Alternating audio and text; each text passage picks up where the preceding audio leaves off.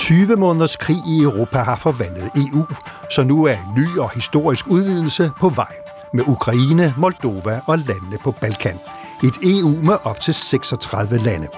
Det vil koste milliarder, har EU råd, og har EU råd til at lade være. Og er landene overhovedet enige? Det er nu i verden ifølge Gram.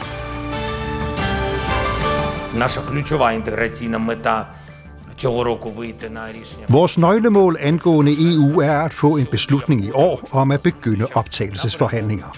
Og i dag har jeg igen hørt, at det er absolut muligt. Sagde Ukraines præsident Zelensky for nylig, da EU's udenrigsminister var på besøg i Kiev.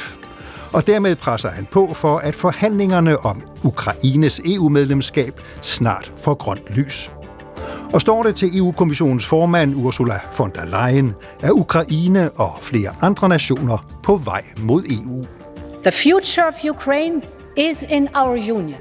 The future of the Western Balkans is in our union. The future of Moldova is in our union. Ukraines fremtid er i vores union. Det vestlige Balkans fremtid er i vores union. Moldovas fremtid er i vores union. Det bliver dyrt, det bliver besværligt, og det vil sikkert også tage lang tid. Men det bliver kaldt det mest succesfulde EU nogensinde har gjort, nemlig at udvide, at tage nye medlemmer ombord og dermed øge sikkerheden i Europa. Og nu skal det altså ske igen. Det er 10 år siden sidst. Kroatien blev EU-medlemsland nummer 28 i juli 2013. Siden er britterne forsvundet, men nu står Ukraine, Moldova, Georgien og seks lande på Balkan i køen, der gerne vil ind i samarbejdet med de nuværende 27 EU-lande. Og formanden for det europæiske råd, Charles Michel, der nok er det nærmeste EU kommer på en præsident, har endda sat årstal på udvidelsen. We must set ourselves a clear goal. I believe we must be ready on both sides by 2030 to enlarge. Vi må sætte os et klart mål. Jeg synes, at vi på begge sider bør være klar til at udvide i 2030. Men hvordan skal EU gabe over den mundfuld, tag bare Ukraine? Kommer Ukraine med under de nuværende regler om blandt andet landbrugsstøtte, vil det angiveligt koste EU-kassen i alt små 200 milliarder euro, knap 14-1500 milliarder kroner, over syv år. En lang række lande, der i dag får støtte fra EU, skal så betale mere til EU-kassen, og ved de det. We need to set out a vision for a successful enlargement. I believe that the next enlargement must also be a catalyst for progress. Vi må skabe en vision om en succesfuld udvidelse. Jeg tror, den næste udvidelse også skal være en katalysator for fremskridt, siger kommissionsformand Ursula von der Leyen. I morgen er der EU-topmøde i Bruxelles. Her vil EU's nuværende støtte til Ukraine være på dagsordenen. Den 8. november vil EU-kommissionen så beskrive, hvor langt de lande, der i dag er kandidater til medlemskab, er kommet. Og i december skal EU-landene så bestemme, om der skal gives grønt lys til, at der kan indledes egentlige optagelsesforhandlinger med Ukraine. Alt sammen nedslagspunkter på vejen til et nyt og måske meget større EU. Velkommen til Verden ifølge Gram. Steffen Gram er på ferie. Mit navn er Jakob Vinde Larsen, normalt redaktør på programmet her. Og velkommen til mine gæster, Rebecca Aller Nielsen, forsker i blandt andet international politik, diplomati og EU på Københavns Universitet. Vi ser altså EU-landene drøfte, hvordan og hvornår en ny udvidelse kan tage form. Havde vi set det samme, hvis Rusland ikke var gået ind i Ukraine for 20 måneder siden? Nej, ikke, ikke i den øh, i den form overhovedet. Faktisk kan man næsten sige, at øh, udvidelsen var stendød.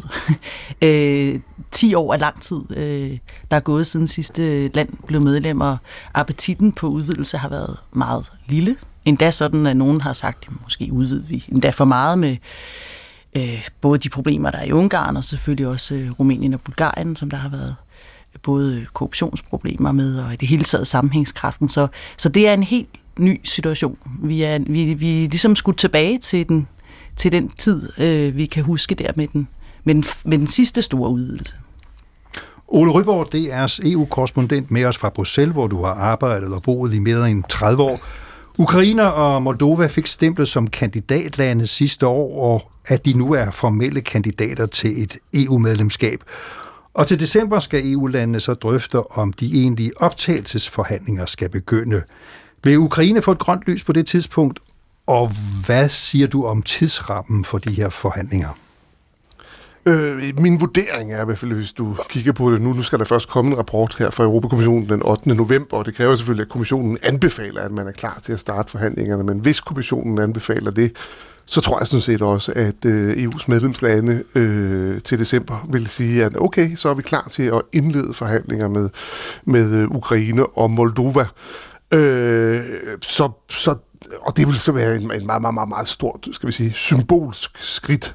Øh, og så kommer spørgsmålet om tidsrammen, som du stiller, og sagen er jo den, at hvis det er, at man øh, skal forhandle øh, som vi gjorde i, tilbage i, under det danske formandskab i 2002, da vi optog øh, nye medlemslande fra Central- og Østeuropa og kigger på, om de kan overholde alle EU-reglerne og leve op til alting i EU osv., så kommer det til at tage 30-40 år, inden man har afsluttet de her forhandlinger. Men øh, der er en ny faktor, og det er jo, at, øh, at det, der egentlig bliver afgørende for de her forhandlinger, det er, hvad sker der, øh, og hvad er risikoen ved, at man ikke optager de her lande.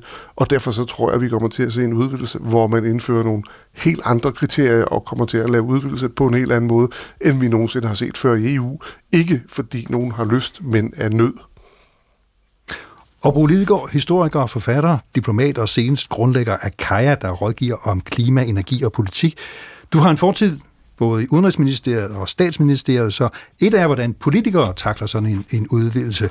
Men hvis man så kigger på den offentlige mening, tror du, at der er en offentlig opbakning, folkelig opbakning til en udvidelse? Jeg tror også der, at det er vigtigt at sondre mellem nogle symbolske skridt, der kan blive taget meget snart, måske allerede til december. Altså, man indbyder disse lande, man iværksætter nogle processer. Øh, det tror jeg egentlig, der er opbakning til. Det er et helt andet spørgsmål. Er der også opbakning til det, der så kunne blive enderesultatet? Øh, og der tror jeg, at man skal forestille sig, at de grunde, som jo allerede Rebecca og Ole har været inde på, at det er jo ikke sikkert, at det er fra punkt A og så til hele vejen til punkt B, altså fuldt medlemskab på de vilkår, vi kender i dag. Jeg tror, man skal forestille sig, at noget kommer til at ske, som er noget, vi ikke kender til i dag, som vi ikke har prøvet før. Altså en slags halvmedlemskab, eller trekvart medlemskab, eller måske mere præcist, stationer på vejen til medlemskab, sådan at der altså er nogle konkrete dele af det, vi i dag kender som EU, som disse lande bliver en del af tidligere, uden nødvendigvis at være fuldgyldige medlemmer. Og hvis du spørger mig, om jeg deler Charles Michels øh, mål, han sagde jo ikke, han troede, det skete, om at disse lande er fuldgyldige medlemmer øh, om syv år, så må jeg sige, det anser jeg for at være meget lidt sandsynligt. EU's store udvidelse med 12 lande, især fra Østeuropa i nullerne, er blevet hyldet som unionens vigtigste udenrigspolitiske triumf. Udvidelsen har skabt stabilitet og velstand i Europa, og allerede dengang var der visioner om, at EU-klubben skulle være endnu større. Men så gik udvidelsestoget i stå og efterlod en række ansøgerlande på perronen. Først med Putins krig i Ukraine er der igen kommet skred i tingene, fortæller Jakob Busk Olsen. EU's beslutningsproces bliver normalt ikke forbundet med fart, men i juni 2022 gik det pludselig rigtig stærkt. EU leaders have approved Ukraine and Moldova's bids for candidate status. Efter et topmøde i Bruxelles kunne både Ukraine og Moldova kalde sig EU-kandidatlande, selvom de først havde afleveret deres ansøgninger få måneder forinden. Normalt tager den slags år. I would say this is a new European Council. Deltagere talte om et nyt og forandret europæisk samarbejde, og ord som historisk gik igen på EU-ledernes pressemøder. Ukraines præsident Zelensky kaldte beslutningen for en sejr, som hans land havde ventet på i 30 år.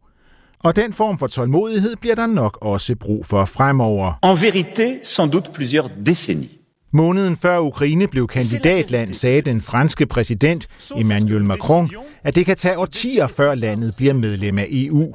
Så omfattende er det bjerg af krav og betingelser, der skal bestiges først. The leaders of Albania, Bosnia, Montenegro, North Macedonia, Serbia and Kosovo are increasingly frustrated with EU promises. Så det Ukraine og Moldova nu har fået adgang til er EU's ventesal.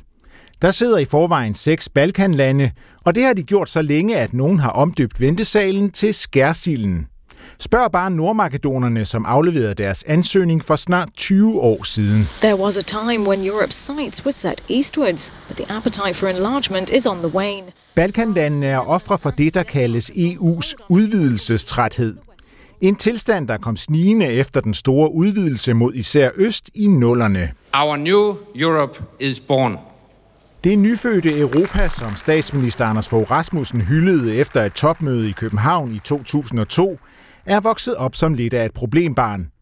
Det har kort fortalt vist sig svært at få EU til at fungere, når alle skal være enige om de store spørgsmål. En udfordring, der har været særligt tydelig, efter nogle af de nye medlemslande valgte regeringer med et afslappet forhold til demokrati og retssikkerhed. Alt i alt har appetitten på nye udvidelser været aftagende, lige indtil Rusland invaderede Ukraine. Europe is acting with a greater sense of unity and purpose than I've ever seen before. Krigen har ført til en renaissance for geopolitikken, og nu taler EU-lederne igen om styrken i at være mange. Selv Emmanuel Macron siger, at unionens udvidelsesproces bør gå fra koldt byråkrati til at være styret af politiske hensyn og respekt, ja ligefrem kærlighed. Et nous, notre devoir, c'est de l'accompagner avec respect, mais avec aussi des preuves d'amour. Ja, præsident Macron taler om at give ansøgerlandene beviser på EU's kærlighed, og vi vender tilbage til den franske præsident og hans amorøse følelser sidst i programmet. Men vi begynder i stedet med det, som vi nævnte i begyndelsen af udsendelsen, at Rusland spiller en afgørende rolle for det, vi ser i Bruxelles i dag.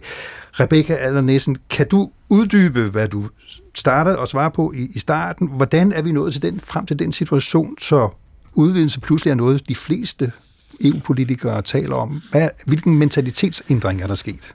Jamen, det er jo en øh, geopolitisk opvågning, kan man sige. Øh, og det er jo måske også værd at nuancere det her med, at udvidelsesprocessen var gået i stå, fordi der nedenunder det politiske niveau, altså nedenunder statsministerne, så, så arbejdede øh, byråkraterne og embedsmændene i kommissionen, og også i, i Danmark, selvfølgelig med associeringsaftaler.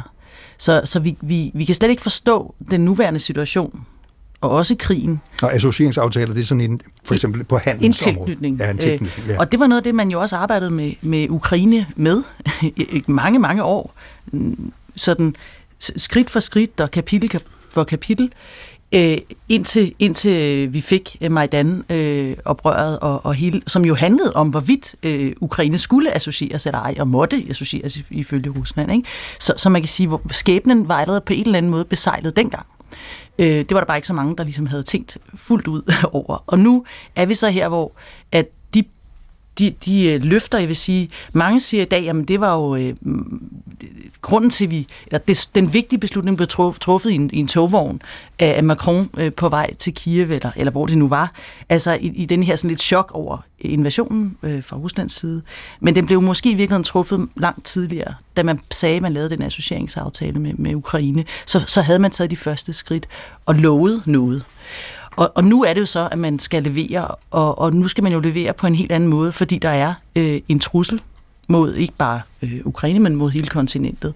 Øh, og derfor så er der ligesom en, en form for, for nødvendighedens politik i det her, som, øh, som Ole også var inde på, som gør, at alle de hensyn, man tidligere har haft til, om budgettet nu passer, og hvad med landbrugspolitikken, og hvor mange kommissærer skal det have, alle de spørgsmål, man hidtil har haft, de er ligesom øh, glædet lidt i baggrunden, for nu, nu er der noget helt andet, der, der brænder på. Bo Lidegaard? Ja, men der er jo en, en, en anden side af det her, som måske er den vanskeligste, og det er, at det jo i høj grad handler om, hvad kan disse lande selv leve op til? Og de er meget tilbøjelige til at se på lige præcis de spørgsmål, Rebecca rejser der, og, og det er jo rigtigt, at det er altid noget bøvlet noget, og det er også rigtigt, at alt det kan overkommes, hvis man har politisk vilje til det. Men nedenunder det ligger der jo nogle meget fundamentale forhold. Har disse lande styr på deres eget land? Mm. Har de styr på deres økonomi? Har de styr på deres korruption? Har de styr på deres forvaltning? Kan de faktisk gennemføre de beslutninger, som deres politikere lover? Og det er klart, når landene taler om det her, så taler de meget om, at EU har ikke levet op til, og EU vil ikke, og EU har ikke. Og det er som om, at de tænker, nu, nu bliver vi først enige om, at vi skal have alle goderne, alt det, alt det rare ved EU, men det der med, at vi også skal overholde reglerne, mm-hmm. det tager vi så bagefter. Og det har EU jo tilbage, da vi lavede den store udvidelse, gjort det meget klart, dengang for de østeuropæiske lande. Hvis I skal være med, og det må I gerne, døren er sådan set åben, men for at I kan komme ind gennem den dør, så er der altså lige en lille tjekliste her. I skal kunne vinge af alle punkterne, mm. og vi vil gerne hjælpe jer med det, men I skal gøre det. Og når I har gjort det, så er døren åben, og jeg tror, vi kommer til at opleve præcis det samme her. Der bliver en liste, det bliver øvet en liste, der kommer til at ligne den, de såkaldte Københavnskriterier, rigtig meget, hvis ikke de bliver identiske. Det store spørgsmål er, når så disse lande ikke kan opfylde de her kriterier, hvor stor er så den politiske vilje til at lukke dem ind et efter et, selvom de ikke kan opfylde de regler, vi alle sammen ved, er forudsætningen for, at de kommer ind. Og det er der, skoen trykker. Mm-hmm. Ole Ryborg, hvordan ser man på det i Bruxelles? Er det her altså en udvidelse skabt af frygt, eller er det også et tegn på, at et EU er blevet mere selvsikkert, at man nu åbner døren? Nej, det her er ikke øh, noget, nogen går rundt og har haft en øh, stor, brændende, intens øh, lyst til at øh, gennemføre det. Godt være, at man i Polen har sagt, at det ville man gerne, øh, men det, så undlod man også samtidig at tale om, hvor vilde konsekvenser det ville få i et land som netop Polen, som er naboland til Ukraine. Øh, så det her, det er, det er en geopolitisk nødvendighed, sådan ser mange det, og det, øh, øh, det er egentlig ret enkelt, hvis man skal gøre det sådan meget banalt. Øh, hvis det lykkes, eller når det lykkes Ukraine at få smidt russerne ud af, af Ukraine, så vil der være et meget kort tidsrum, hvor man har mulighed for at sige, nu tager man øh, Ukraine ind i EU, øh, og det vil fungere som en form for sikkerhedsgaranti, for så vil det pludselig være, hvis, hvis russerne igen skulle angribe Ukraine. Vi har set, de gjorde det med Krim, og nu gør de det igen, så hvorfor skulle de pludselig opgive den tanke i fremtiden, at så vil det pludselig være et angreb på et EU-land. Øh, mange vil presse på for, at øh, Ukraine også på en eller anden måde skulle komme endnu tættere på NATO i samme år. Så for at give ukrainerne noget at kæmpe for, det her det venter i det øjeblik, I er, I er færdige med krigen og har fået smidt russerne ud. Øh, og det her, det er det, som vil sikre, at det ikke bare bliver en pause i krigshandlingerne, men, men at I vil være øh, sikre på, på, på fred fremover, fordi så vil I være medlem af EU. Det er jo det, der er den øh, grundlæggende ting. Og så kommer alt andet med landbrugspolitik, regionalpolitik og budget osv., det kommer i anden række. Altså sågar endda de ting, som vi aldrig nogensinde før ville have lukket øjnene for, spørgsmål om retssikkerhed og, og, øh, og, og, og korruption og alt muligt andet i landet, fordi det må man så finde løsninger på på en eller anden måde. Det er det, byråkraterne i Bruxelles er bedst til. Men øh, det her, det handler om geopolitisk sikkerhed, og det er derfor, det er på dagsordenen. Rebecca altså næsten, hvis man nu var kyniker, og så siger, okay, jamen krigen har varet 20 måneder. Den her brændende platform, den brænder ikke så meget i, lige nu. Er der, er der nogen der andet, der, der er fodslæbende her og siger, vi har, vi har ikke den store lyst til at udvide? Nej, det er der ikke nogen, der siger lige, lige nu øh, af, af mange grunde, men der er øh, to spørgsmål, som er begyndt at melde sig. Det ene er rækkefølger.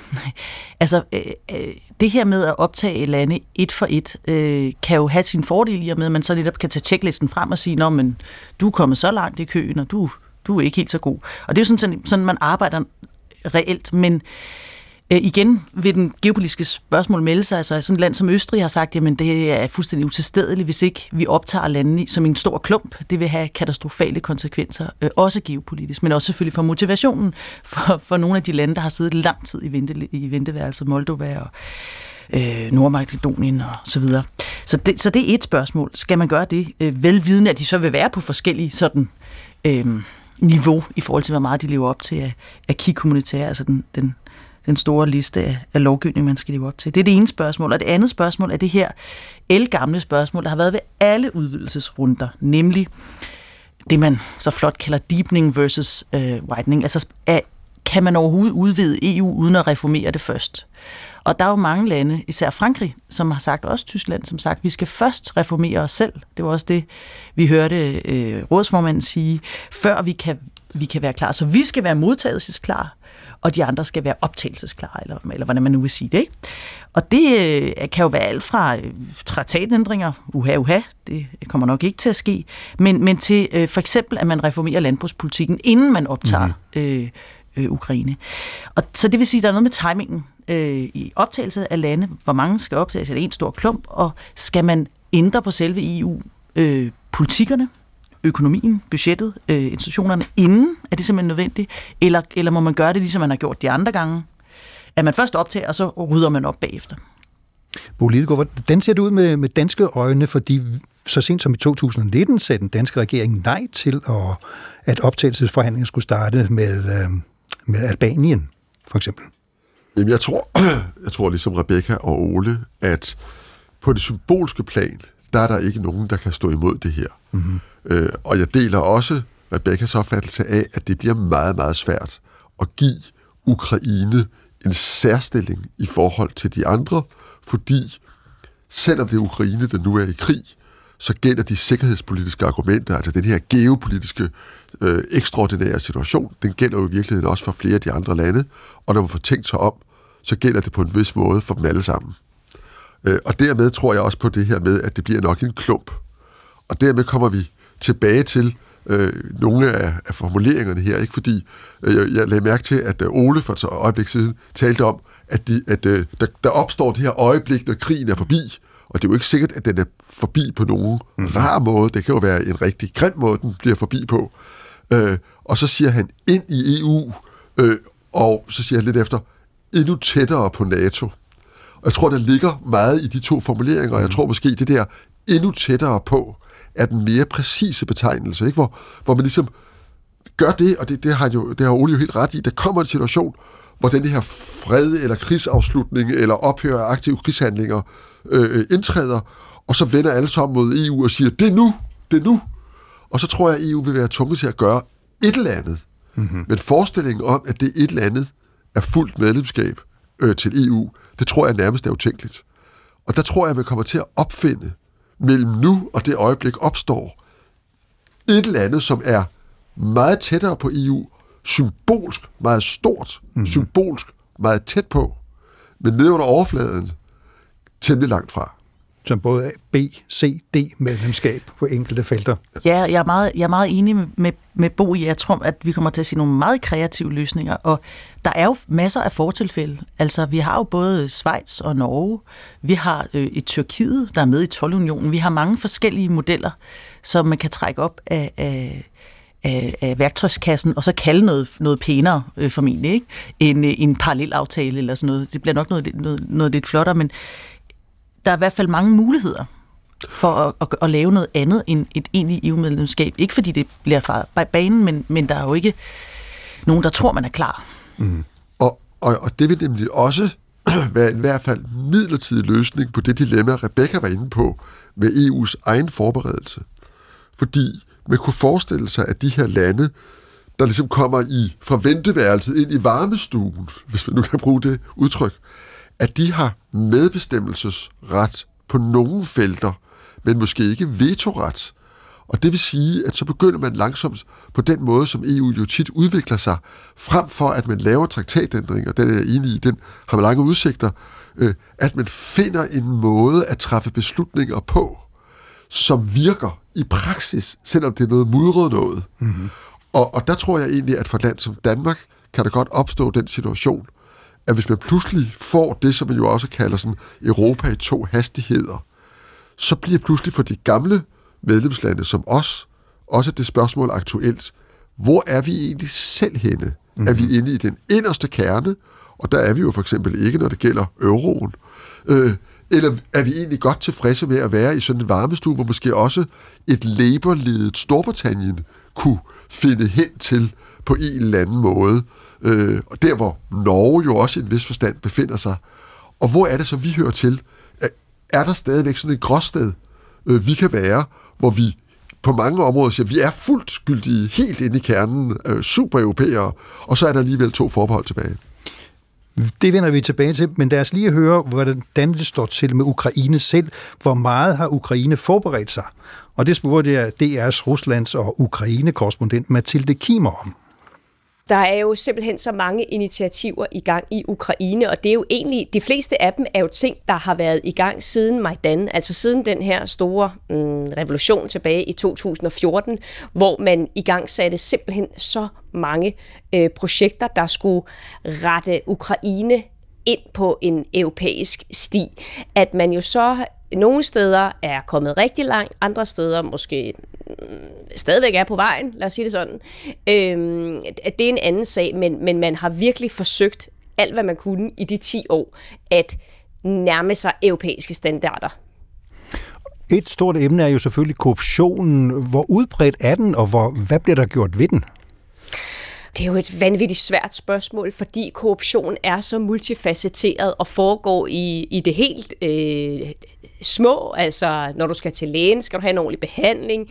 Øh, skal du huske at købe gaver til, din, øh, til din børns klasselærer, for at de får en ordentlig undervisning og måske også en ordentlig karakter. En af de ting, som måske gav ret store dønninger i, øh, i Europa, det var jo den her store korruptionsskandale i Forsvarsministeriet, øh, fordi det virkede så ekstraordinært øh, provokerende, at man snød med midler i lige præcis det departement, der skal sikre Ukraines overlevelse. Altså midt i en krig, så opdager man, at der bliver svindet for millioner, og at dem, der leverer mad til de her flere hundrede tusind soldater, at de tager tre-fire gange så meget for det, som, øh, som de bør. Øh, og, og det tror jeg også var en af de ting, der i europæisk, øh, fra europæisk side, at man blev øh, mere bekymret, end man måske allerede var, men, men, men at det er, øh, det er et problem, der er så uoverskueligt stort. Ole Ryborg, hvordan ser det ud fra Bruxelles? Er man tilfreds med det, der sker i Ukraine, eller hvad siger man? Altså, øh, hvis, du, hvis du spørger folk, så ved de jo godt alle de ting, som, øh, som Mathilde opregner her, og plus meget, mange mere, og EU har jo en, øh, altså Europakommissionen har en vision derovre, øh, og øh, stort set alle medlemslande har ambassader, så man ved jo godt, hvor galt det står til. Øh, ikke desto mindre, så er det min vurdering, at Europakommissionen alligevel her den 8. november kommer med en øh, vurdering af, at nu kan man godt begynde og det er jo, øh, altså det er jo i virkeligheden, så er vi lidt tilbage til det, som I talte om lige før også, altså spørgsmålet om, hvad gør vi ved det her problem, som, som ligger på vores øh, dørtrin, øh, eller som, som finder sig lige uden for døren, når vi åbner døren, øh, og hvor der er, altså, der er krig, der er missiler, der er flygtninge, der er alt muligt andet, øh, og der kommer ikke nogen andre til at rydde op i det her. Altså amerikanerne kommer ikke at rydde op i det, eller andre. Der er kun os eller ingen, så enten kan vi vende ryggen til problemet og lade som om det ikke findes, ellers kan vi gå i gang med at løse det. Og, øh, og det bliver ikke noget øh, kønt syn, fordi det er, der er så mange problemer, som man tror, det er løgn. Øh, jeg deler faktisk ikke den holdning, som, øh, som Bo og Rebecca havde om, at der, kommer, der kan komme en eller anden form for halvt medlemskab eller sådan noget. Dem, der kommer til at betale hele oprydningen, hele genopbygningen af Ukraine, det bliver EU-landene, øh, EU-skatteborgere. Det kan godt være, at du får lidt hjælp fra IMF og Verdensbank eller et eller andet andet og sådan noget. Det bliver Europa, der kommer til at betale hele den her genetablering. Og derfor så vil du også have styr på, hvad der kommer, sker i Ukraine.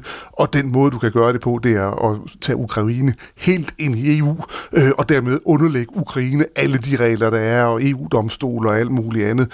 Øh, det er den eneste måde at få styr på det der land, og det kan godt være, at de ikke opfylder betingelserne, øh, og det kommer de heller ikke til at være i nærheden af at gøre det øjeblik, man øh, siger, at nu skal de blive medlemmer. Men du har ikke andre muligheder. Den anden mulighed, det er at vende ryggen til, og så lade russerne tage over. Bo Lidegaard? Ja, jeg er enig, øh, altså, jeg er enig i, i uh, Ole Ryborgs præmis. Altså, vi står med aben, uh, hvis man kan kalde det det. Altså, vi står med problemet, og der er ikke andre, der kommer til at løse det. Og trykket mod os, altså Europa, for at, at løse det, for ikke at vende ryggen til det, vil være kolossalt, og vel at mærke ikke kun for Ukraine, men i meget høj grad også for USA. Hvis man lytter til, hvad USA siger, både offentligt og på de mindre offentlige kanaler, så er det fuldstændig entydigt. Vi hjælper jer nu militært. Vi holder hånden over det her, den her trussel. Øh, vi gør, hvad der skal til. Og i samme sekund, krigshandlingerne er forbi, så er det jeres tur, kære Europa. Så, så langt er vi fuldstændig enige. Derimod er jeg uenig med Ole Ryborg i, at den eneste måde, EU kan så at sige, løse den utrolig vanskelige opgave, Øh, det er fuldt medlemskab. Jeg tror, at når man ser tilbage på den jo i virkeligheden også meget vanskelige situation lige efter murens fald og Sovjetunionens sammenbrud, så var en af de store lektier, som vel er blevet bekræftet af de vanskeligheder, vi har haft siden med nogle af de medlemslande. En af de store lektier var det at iværksætte processer internt i landene, hvor landene selv driver processen frem mod at opfylde de her kriterier, frem for at det bliver drevet af påbud udefra. Det er en intern, det er kun ukrainerne, der kan løse de her problemer. EU-kommissionen eller vi andre kan ikke løse Ukraines problemer. Det kan kun ukrainere. Og det vil sige, at man er nødt til at at etablere nogle processer, hvor de kræfter i Ukraine, der ønsker et opgør med de her dybt øh, rådfæstede problemer, de får en, en godbid og, et, og, og en, en præmie derude, hvis de får det løst. Men det er forestillingen om, at vi kan løse det i den forstand, at vi kan så at sige, nu skal I overholde vores regler. Der sker det i befolkninger, at så vender de sig mod deres mest populistiske ledere og siger, vi vil ikke underlægge nogle byråkrater i Bruxelles. Og det er jo lidt det, det lykkedes for Orbán i Ungarn. Øh, og der tror jeg, hvis vi, det, det er virkelig en fælde for EU, hvis vi vender det den vej.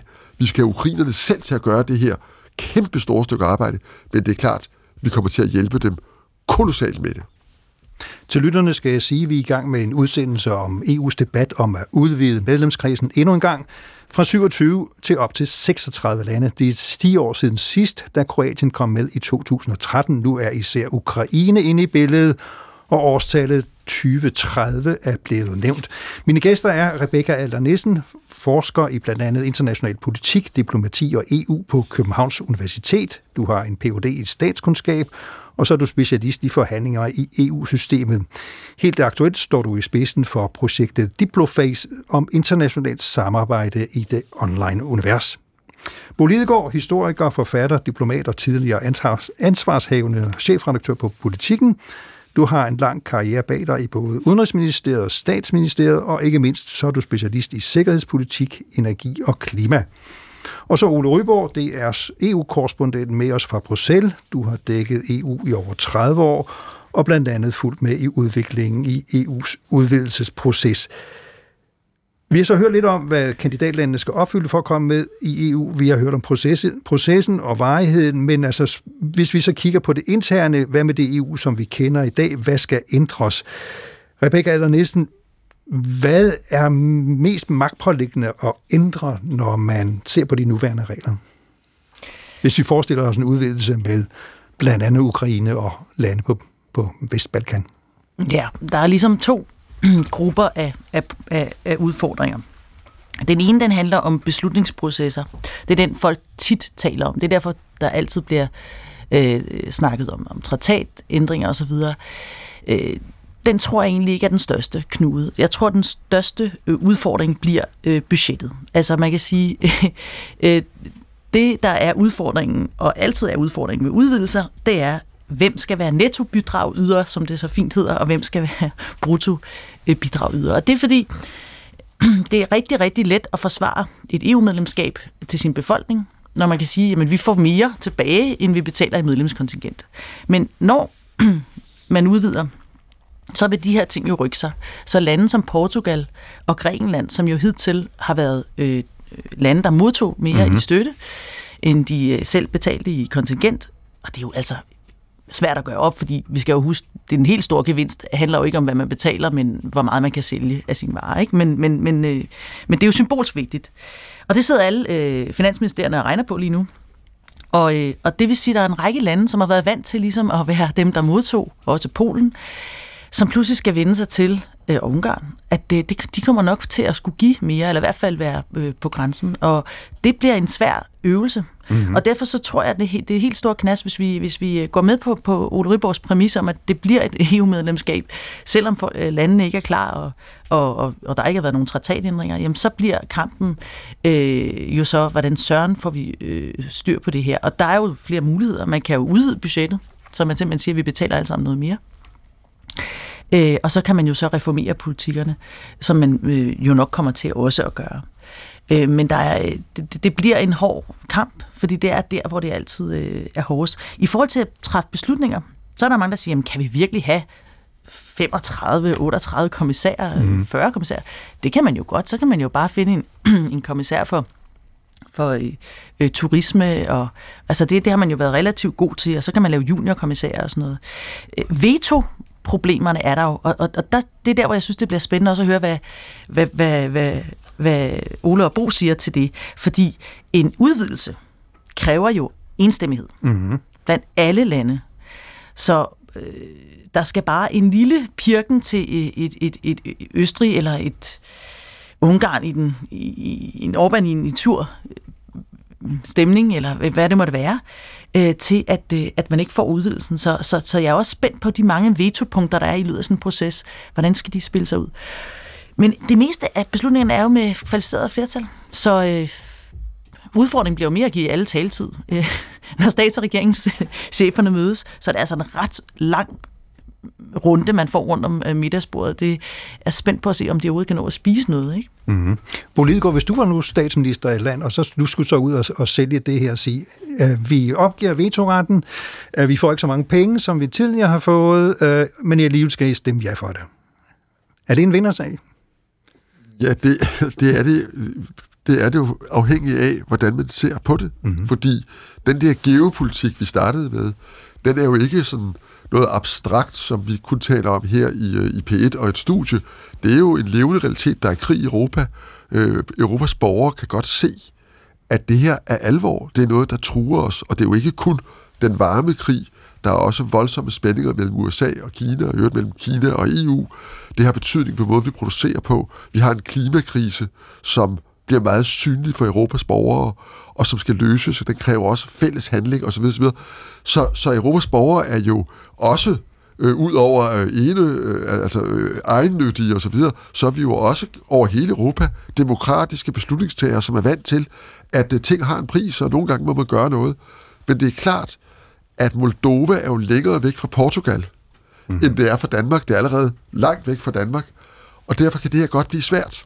Der er et, et instrument i værktøjskassen, som EU meget, meget tit griber til, og det, det hedder overgangsordninger. Det er sådan noget med, at man siger, ja, en, nu, nu vedtager vi, at i princippet er det sådan og sådan, og det vil sige, det er ens for alle. Men i øvrigt de næste 10-20 år, øh, der er det ikke ens for alle, fordi der har man en overgangsordning for Ukraine, som gør, at de egentlig ikke er med i landbrugspolitikken, eller de ikke får fuld gavn af den, eller så videre. Så jeg tror, igen, og det tror jeg, vi er alle sammen enige om, at der bliver utrolig meget af sådan noget, der ser meget fint ud, og som øh, på overfladen er meget principielt rigtigt, men nedenunder, øh, der er der en hel masse, der, der, der, der er meget mindre klart. Og det kommer man også til at gøre her. Men, men det er klart, at også når det gælder det her med vetoret, og alle lande skal være med, at vi kan ikke gøre det her på en måde, hvor alle lande skal have en lille kompensation, som de kan sige, men det er ikke os, der skal betale, det er alle de andre, fordi så går regnskabet simpelthen ikke op. Mm-hmm. Og derfor er det også, jeg tror, at det man kan blive enige om, neden under de fine deklarationer, det er noget, der bliver lidt mindre end det hele. Ole Ryborg, Rebecca Adler Nissen nævnte Ungarn. Hvad gør man for at få Ungarn til at stemme ja for en, for en øh, udvidelse? Ja, men det, øh, det gør man ikke noget for nu. Øh, spørgsmålet er, om Ungarn har, øh, Øh, om Orbán og den ungarske premierminister har øh, det, der skal til for at blokere øh, en eventuel beslutning i december om at starte optagelsesforhandlingerne. Det har jeg svært ved at forestille mig, at han har. Øh, men frem for alt det, man skal huske på, det er, at øh, det øjeblik, det her det bliver aktuelt en beslutning om et eventuelt medlemskab på godt og ondt, og med alle mulige lodder og trister og, og undtagelser og hvad ved jeg, så, øh, så vil det være på et tidspunkt, hvor der pludselig er ophørte krigshandlinger i Europa, øh, og øh, et behov for at træffe beslutninger med meget, meget, meget, meget stor hastighed. Og øh, der tror jeg simpelthen ikke, at et land som Ungarn og Viktor Orbán, han, øh, han har nogen, øh, noget, der skal til. Altså det, man skal huske på, det er, at Orbán, øh, og det er måske en overset ting i Europa, øh, og det er ikke fordi, det her skal handle om Orbán, men Orbán er jo øh, meget øh, verbal, øh, vokal i sine øh, protester om det ene og det andet og det tredje og det fjerde. Men når du taler med folk, der har siddet inde bag de lukkede døre ved EU-topmøderne osv., så er det jo, øh, mens øh, Orbán har en kæmpe elefant i et glashus, når han er uden for mødelokalet, når han så sidder derinde, så er det øh, faktisk meget, meget, meget sjældent, at manden tager ordet, og at han, han gør noget, så der er, der er ligesom to øh, Viktor Orbán, der er, der er ham, der, der lyder en hel masse øh, i, i medier og ud og til, øh, og, og så kører sit eget show, og så er der en helt anden Viktor Orbán, som sidder inde i mødelokalet, som slet ikke er den samme, og det er jo også øh, rimelig sjældent, at du faktisk ser Orbán øh, og Ungarn altså i virkeligheden spænde ben for så meget. De spænder ben for småting og symboliske ting. Men altså, Ungarn har været med til at vedtage 11 sanktionspakker mod Rusland.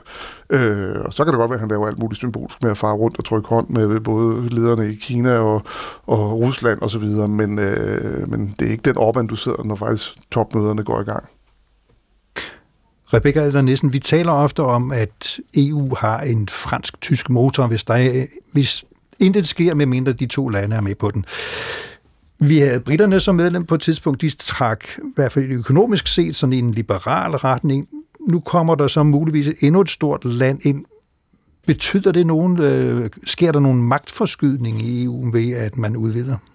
Ja, det gør, det gør der da. Øhm, og det er da også en, øh, en af de overvejelser, der har været i, i Paris øh, indtil for nylig, indtil den her geopolitiske nyhed, øh, hvad hedder det, nødvendighed meldte sig, øh, at, øh, at det er da ikke så rart. Øh, fordi alt er lige, så vil tyngden så flytte sig østpå.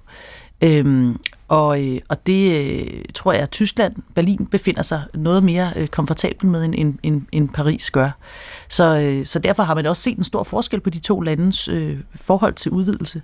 Tyskerne har generelt været meget positive, og det er det fortsat øhm, og har også vundet meget på de udvidelser, vi har set indtil nu.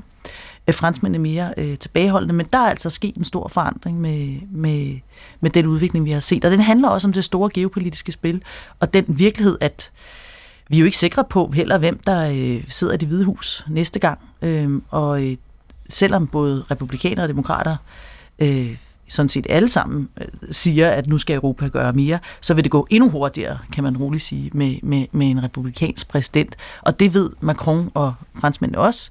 Så der er også bare den her med, at jamen, vi, hvis ikke vi er der, så er der ikke nogen. Øhm, I forhold til Ungarn, så er det jo rigtigt nok, hvad, eller, hvad, hvad Ole Ryborg siger, men, men de tager sig jo også betalt, og det trækker tiden ud, og, øhm, og det er jo en besværlighed at have et land, som ikke lever op til retsstatsprincipperne, og som har det her demokratiske tilbageslag, som ikke har haft uafhængige dommer længe, som ikke har mediefrihed, når man nu skal overbevise andre lande om, at de skal reformere sig. Så man kan sige, at troværdigheden for EU er, er lavere på grund af, at vi har et Ungarn i vores midte, som vi har ikke særlig mange måder at få til rigtigt at, at, at, at blive på den demokratiske vej, øhm, selvom man opfinder masser af, af idéer. Så jeg, så jeg synes, at der er et, et, et, et stadigvæk en, en stor sten i skoen, når vi, når vi snakker om Ungarn, øhm, og, til, og til dels også Polen jo. Bo Lidegaard, er der, er der en, en lyst til at sikre sig, at det ikke sker med nye lande? Lysten er der helt sikkert. men, øh, men det er svært. Det er virkelig svært, og det har at gøre med det der med, at, at det er meget svært at påtvinge de her ting udefra. Det skal helst ske indenfra, som, det lige, som vi lige har set det øvrigt i Polen. Øh, øh, men, men, men altså, måske skal man høre det også med til den her historie, at det her med reformen af EU og Tyskland og Frankrigs rolle, det forandrer sig jo allerede voldsomt og har gjort det bare på det sidste år.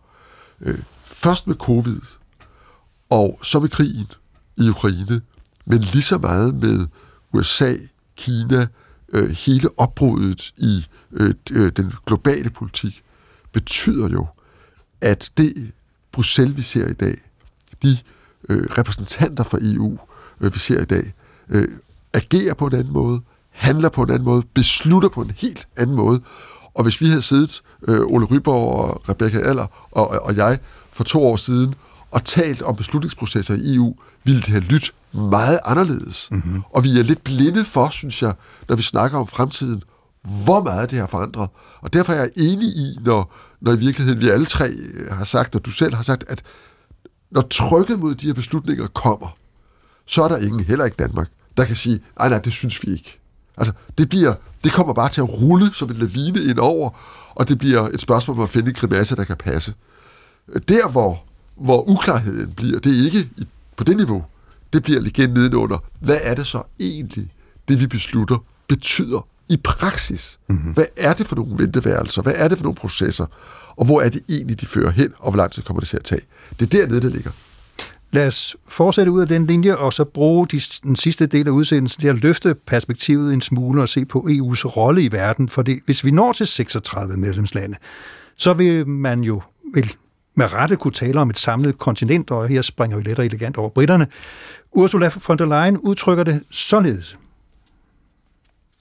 And history is now calling us to work on completing our union. Historien kalder nu på, at vi skal arbejde hen imod at fuldende vores europæiske union. I en verden, hvor andre forsøger at gå efter lande et efter et, har vi ikke råd til at efterlade vores medeuropæere. I en verden, hvor størrelse og vægt betyder noget, er det klart i Europas strategiske interesse at fuldende vores union. Bolidegård, er et større EU også lige med et tungere EU globalt set? Ja, det er lige med et tungere EU. Er det også lige med et stærkere EU? Svaret på det spørgsmål afhænger af to ting.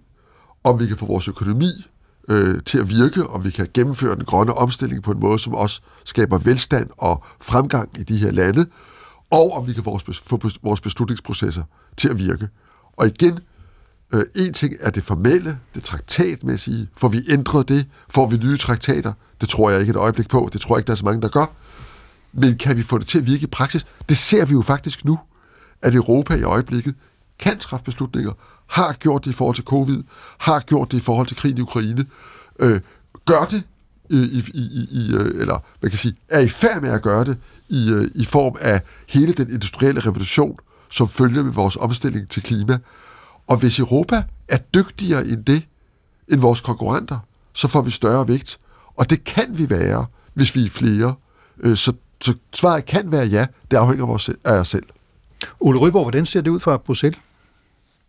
Jamen, jeg tror, at øh, en, en, et element oven i det her, vi har nu allerede talt om, hvor besværligt og hvor stor og hvor voldsomt det er med en udvidelse med Ukraine, men det her, det kommer jo samtidig med, at EU-samarbejdet befinder sig i en situation, hvor hele verden er i en forandring, og det lyder meget banalt, men hvis jeg kan gøre det sådan meget klart, så har vi haft, skal vi sige, en unormal øh, 25-30-årig periode med fred, og hvor vi har lavet internationale regler for handel, vi har lavet internationale regler for klima og for alt muligt andet, og nu øh, befinder vi os i en ny, eller nærmere kan man også kalde det, den gamle verden, hvor der er regional rivalisering, hvor vores nabolande er øh, militært aggressiv, det er Rusland, hvor amerikanerne og kineserne og andre ikke følger internationale spilleregler, når det gælder handel, men heller ikke på, på andre områder, slet ikke Rusland, når det gælder eksempelvis at angribe Ukraine. Og i alt det her, EU har været en genial stormagt i et, et internationalt samfund, hvor man fulgte internationale regler, og nu står vi i en situation, hvor EU i virkeligheden står over for og skal træffe beslutninger om, at den gamle verden kommer ikke tilbage. Den verden, vi har elsket de sidste 30 år, og hvor, som, EU, altså, som Danmark elskede, alle elskede, den kommer ikke tilbage. Vi skal til i Europa og indstille os på, øh, at Kinas øh, fjendtlighed er permanent, at Ruslands fjendtlighed er permanent, at vi ikke længere kan regne med USA. Altså, hvis Trump kommer, så findes der en reel mulighed for, at han som noget af det første trækker USA ud af NATO. Øh, og det vil sige, at Europa, der pludselig skal til at håndtere sig selv, bruge mange flere penge på militær, beskytte sit indre marked, eller beskytte sit indre marked ved, for at sikre, at vi selv producerer vores øh, vindmøller, vores øh, bilbatterier og alt muligt andet microchips i Europa. Øh, og det vil sige, det er et, det, der venter forude, er et meget mere beskyttende, selv indadlukkende, øh, indad, indadseende EU, øh, som ikke længere kan regne med omverdenen, som nærmest er i konflikt med omverdenen, og hvor USA ikke nødvendigvis er den bedste allierede. Og alt det her, det sker samtidig samtidig med, at vi står og er nødt til at træffe sådan nogle øh, øh beslutninger som at, øh, at optage et kæmpestort land som Ukraine. Så EU står, EU-samarbejdet står over for en kæmpe, gigantisk forandring. Ikke fordi nogen har lyst til det, fordi alt kommer kun til at blive værre, men fordi vi ikke har andre valg, fordi vi bliver presset fra, hvad der sker i USA, hvad der sker i Kina, hvad der sker i, i Indien, hvad der sker i, i, i, i Rusland. Øh, så, så det her, det kommer sådan oveni, så jeg vil sige, de næste, de næste øh, ja, øh, helt, helt del år, der bliver det en kæmpe øh, forandring af EU-samarbejdet, som vi står overfor. Rebecca Adler Nissen, skal man ligesom tro, at der er sådan en aftenlandsstemning i Europa, at det øh, kun vil gå ned ad bakke fra nu af i den her fragmenterede verden? Øh, nej, det er jo det tror jeg ikke nødvendigvis, man skal, men man, jeg tror, det perspektiv, som, som vi ser nu, når vi sådan ligesom kigger på EU udefra, det er, at det, der kan for os i København, eller i Stockholm, eller i Lissabon, synes som en kæmpe udvidelse. Hold da op, ikke?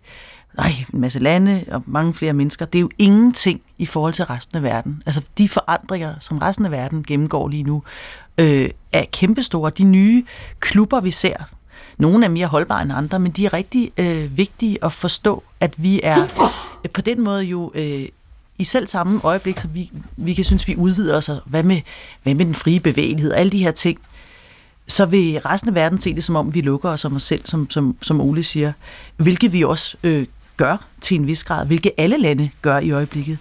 Øh, I hvert fald til en, til en vis grad, men jeg tror noget af det, vi skal holde øje med, det er lige præcis de der regionale øh, Øh, grupperinger. Hvordan kan EU egentlig, som selv er, bliver jo en regional gruppering, eller er det, hvordan kan den overhovedet øh, samarbejde med BRICS-landene, med, øhm, med Sydøstasien og med, med den verden, som er så utrolig øh, i forandring, og hvor vi ikke længere er centrum. Og det, det er den erkendelse, som er så svær.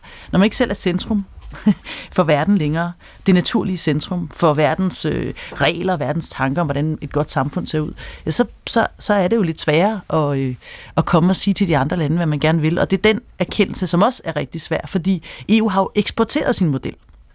Nu skal vi til at have en helt anden relation til, til mange andre lande, som, som ikke har udsigt til at blive medlemmer. Og det, er, det bliver enormt svært, og jeg tror også, at denne her øh, skygge, som Trump ligger, men som alle andre kommende præsidenter vil ligge over os, hvad sker der den dag, vi står alene militært? Øh, jeg tror ikke, vi skal undervurdere, hvad det kommer til at betyde, også for EU-samarbejdet. Altså, der er jo en, en, stor, en storebror, som sidder lige nu og sørger for, at vi alle sammen kan tale pænt sammen øh, når storebror, altså Washington, ikke længere er så tydelig, hvordan, hvordan øh, opfører vi os så? det, det bliver et, et åbent spørgsmål. Vi slutter med den franske præsident Emmanuel Macron, der i sidste uge var på besøg hos Albaniens premierminister Edi Rama i Tirana. Og på den efterfølgende pressekonference talte de to om EU's udvidelse, og her sagde Macron sådan her om udvidelsesprocessen. C'est pour ça que j'ai toujours été sincère sur cette mécanique et je la veux plus politique que technique, je la veux plus amoureuse que bureaucratique. Det er derfor, jeg altid har været oprigtig omkring dingene mekanisme, altså optagelsesprocessen, og jeg vil gerne have, at den skal være mere politisk end teknisk, at den skal være mere kærlig end byråkratisk, for vi taler om menneskers liv, og vi lever i en tid med lidenskab. Bo Lidegaard her til sidst. Lidt mere amorøs, lidt mere ked, øh, kærlig. Er det, er det svaret? Er det løsningen på EU's udfordringer?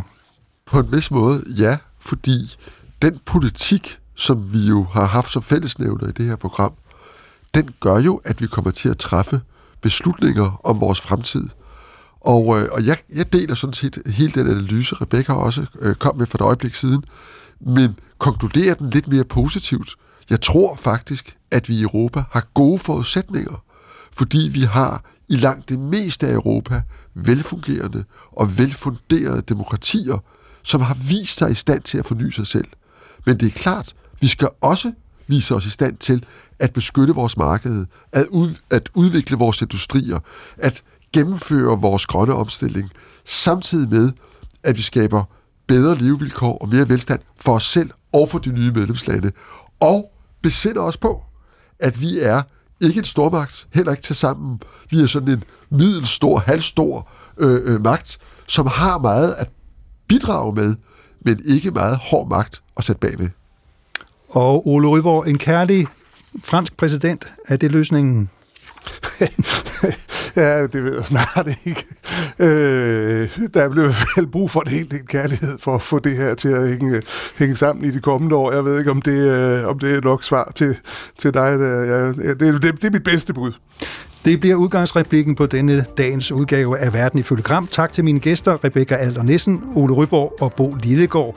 Jakob Busk Olsen og Josefine Mold Theisen var med i redaktionen af dagens program. Teknikken stod Torsten Christiansen for. Mit navn er Jakob Vente Larsen.